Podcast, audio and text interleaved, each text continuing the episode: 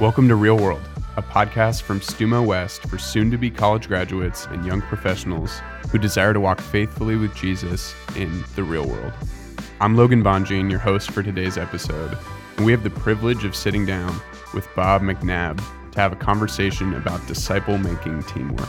Bob spent several years working for the ministry campus outreach and then spent 10 years planting churches in Thailand. He's also the author of Spiritual Multiplication in the Real World, and he currently serves as the director for the growing mobilization ministry, Launch Global. Bob, thanks so much for being with us today. I'm glad to be here. It's exciting. Today, we're having a conversation about making disciples in the real world. And so I would love to have you start us off on the ground floor. Bob, what is a disciple? What is discipleship? Yeah, it's a great question. Um, at, at its core, a disciple is just a learner, a pupil, if you will. Um, but when Jesus uses that word, he means something more. And he talks about people proving themselves to be his disciples. So we know it's more than just learners. So, three things that kind of pop out in my mind as I read the scriptures in John, uh, in John 8 31, Jesus says, If you abide in my word, you're truly my disciples. And so there's this living remaining in his word applying it to your daily life. If you're if you're doing that if you just kind of know it but you're not living it out then you're really not a disciple is what jesus is saying. And then and then in john 13 35 he says by this all people will know that you are my disciples if you love one another. And and so you've got this distinguishing characteristic of a disciple okay? A, a, a test. If you're not loving people you're not following jesus and, and then John 15, 8, he says, By this my Father is glorified, that you bear much fruit, so to prove that you are my disciples. So, you know, when he says fruit, sometimes you think of fruit of the Spirit, like Galatians 5, um, love, joy, peace, patience, and certainly that's true. But I think in this this John passage, Jesus is thinking about something more than that because in verse 16, he says, I chose you and appointed you that you should go and bear fruit and fruit that should abide or fruit that should last. And so this is another form of the Great Commission where he's saying, go and bear fruit, uh, tremendous fruit. There's tremendous promises like Mark 420, it says, uh, others like seed sown on good soil, hear the word, accept it, produce a crop 30, 60, even 100 times what was sown. And man, what a tremendous promise to to know that. And so I think that's a disciple is someone who's who's receiving the teachings, accepting them, living them out, but also passing them on to others, making disciples who make disciples who make disciples. Uh, we uh, we say sometimes when Jesus said, "Come follow me, and I'll make you fishers of men," we say, if you're not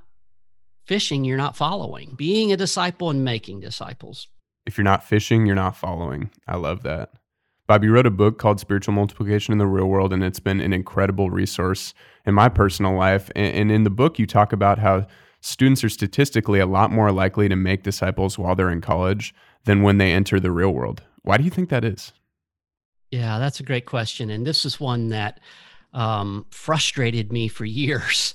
Uh, I was part of a campus ministry. I was on the staff for 15 years of a campus ministry that our vision was building laborers on the campus for the lost world. And so this idea that you'd pour your life into somebody for four years and then they'd go do it for the next 40. Well, after a while, started watching some of the graduates get out there and just struggle. You know, people who had made second, third, fourth generation disciples on the college campus who got out into the real world, if you will, and kind of all that came to a screeching halt. And and I just began to even wonder: is it even possible out there? Is it just harder? Is it just different? Maybe the college campus is easier. And so that's what that's what kind of kicked us into this study of why some disciple makers reproduce while others fail. And we looked at 500 plus aspiring disciple makers and kind of looked at what was the difference and what we found out actually, not all college students are more statistically likely to make disciples. It's those who are connected to great campus ministries like student mobilization, campus outreach, navigators, crusade, intervarsity, some of those that really create a disciple making culture.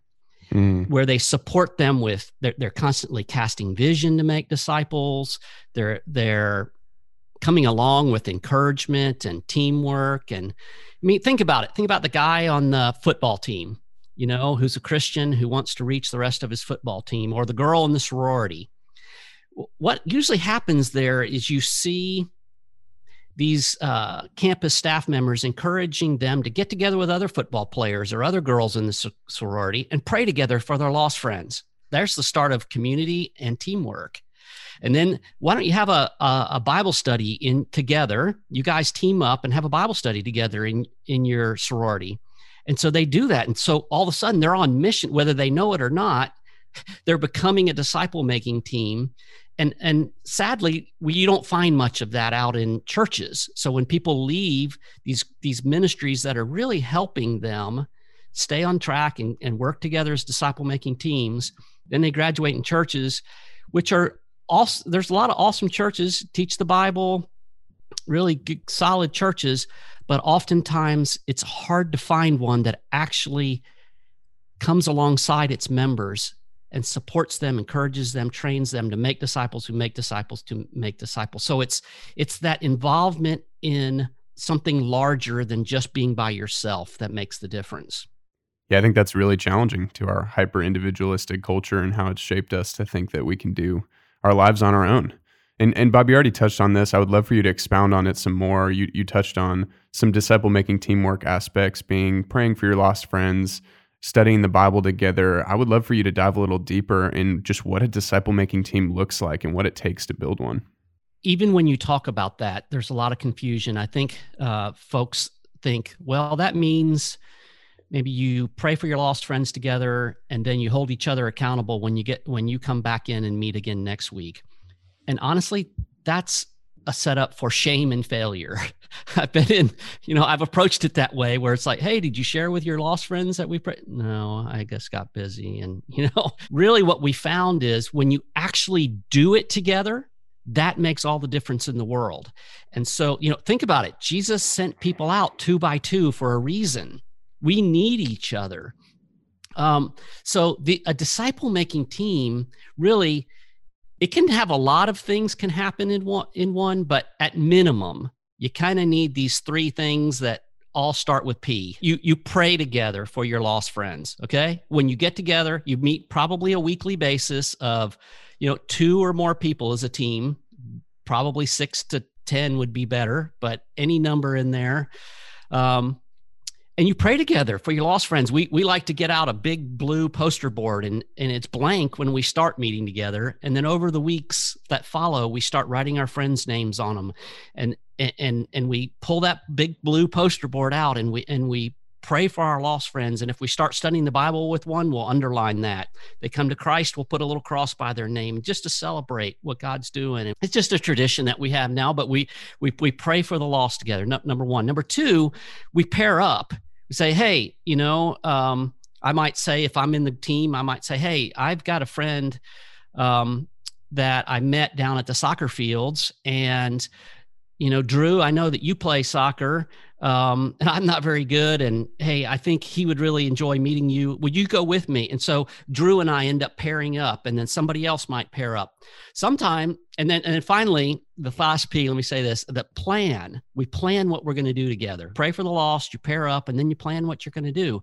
Sometimes the plan is to do something all together as a team, like a barbecue. Or I think about one disciple making team I was in. We had Domino Domingo, and so we had pizza. We would bring in on like sundays and um, it was just a game night.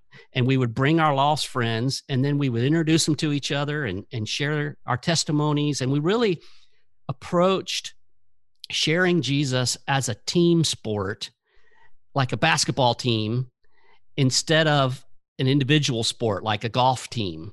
And we found that makes such a difference. Another way to say is fishing with a net, with a big net that people are, multiple people are holding versus individual fishing poles, you know? And it, it really makes the difference. Um, I know for me, I've been in full time Christian work for 35 years and I need disciple making teams.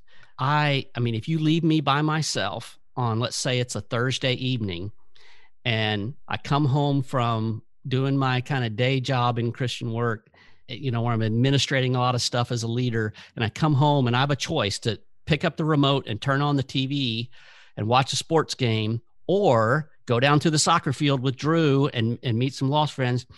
You leave me by myself. I'm gonna I'm if you I'm just gonna choose the the game versus go down to the soccer field by myself. But if I have to have that appointment with Drew, we've we've prayed for the lost friends, we've said let's go do it together. It's on our calendars, then I go. So it makes all the difference. And my spirit's willing, but my flesh is weak. I need the community of a team to do it together with. And that's the game changer. 100% the game changer because you got a lot of people that their heart is there, man. They they want to share their faith on a regular basis, but they struggle to do it. The, the team is the game changer. The team is the game changer. That's so good. I even think of how our, our, vision just leaks. And so if I don't have a team of people in my life consistently restocking my vision, it's going to leak out and I'm going to run on empty. Bob, you mentioned a couple times praying for lost friends, pursuing lost people. Will you give us a kind of working definition of what you mean when you say lost? Yeah.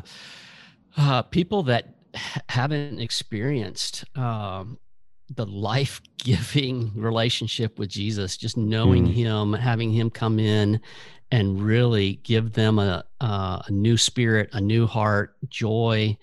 Um, you know, that's what we're talking about. We're not talking about, you know, people who engage in this behavior or that behavior. We're not talking about that. We're not talking about religion. We're not talking about morals. We're talking about people that come into a saving relationship with Christ where it's like, man, it he has made the difference. I i used to be this way but now i have this love joy peace patience kindness.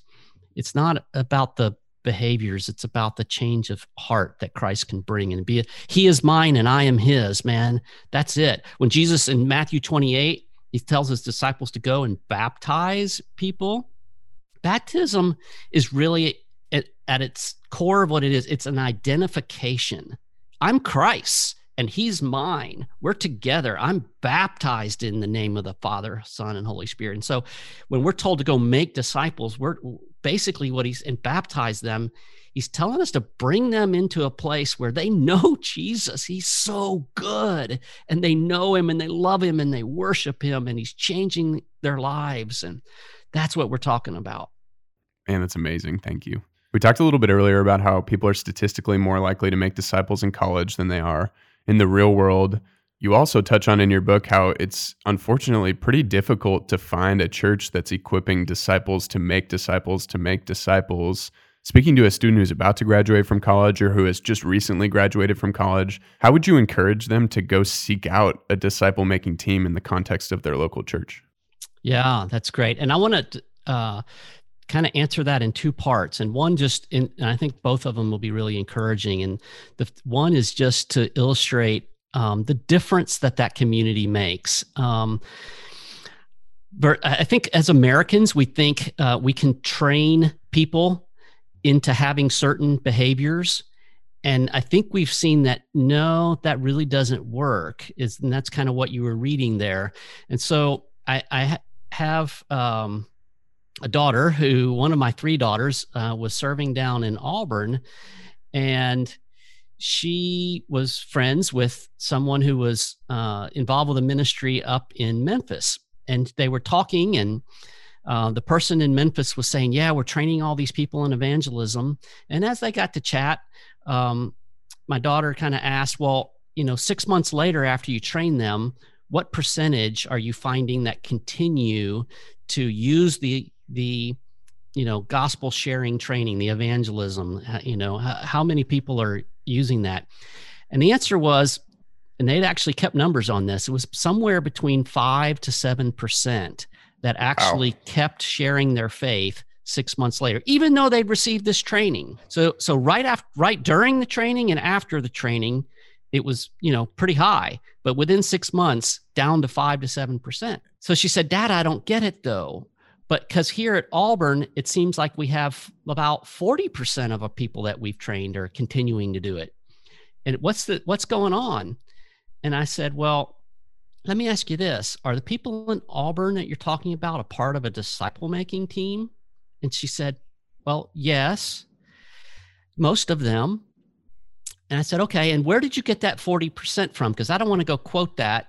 You know, did, is that actually you looked at hard numbers? Or she said, well, I'm just guessing. I said, okay. And so that started us actually going and collecting the numbers from Auburn about the folks that we had trained and then got into disciple making teams. And um, once we did all the work and looking at all that, putting it on spreadsheets and following up, and it wasn't 40%, it was 94%. 94% wow. of the people who had gotten into a disciple making team were continuing to share their faith on a regular basis. Not 5% or 7%, 94%. That's incredible. The teaming makes all the difference. So I don't really care how many people you've trained to share their faith. I care about how many people you've teamed to share their faith. I'd take somebody who hasn't been trained all that well, but is in a team over somebody who's had great training and not on a team all day long.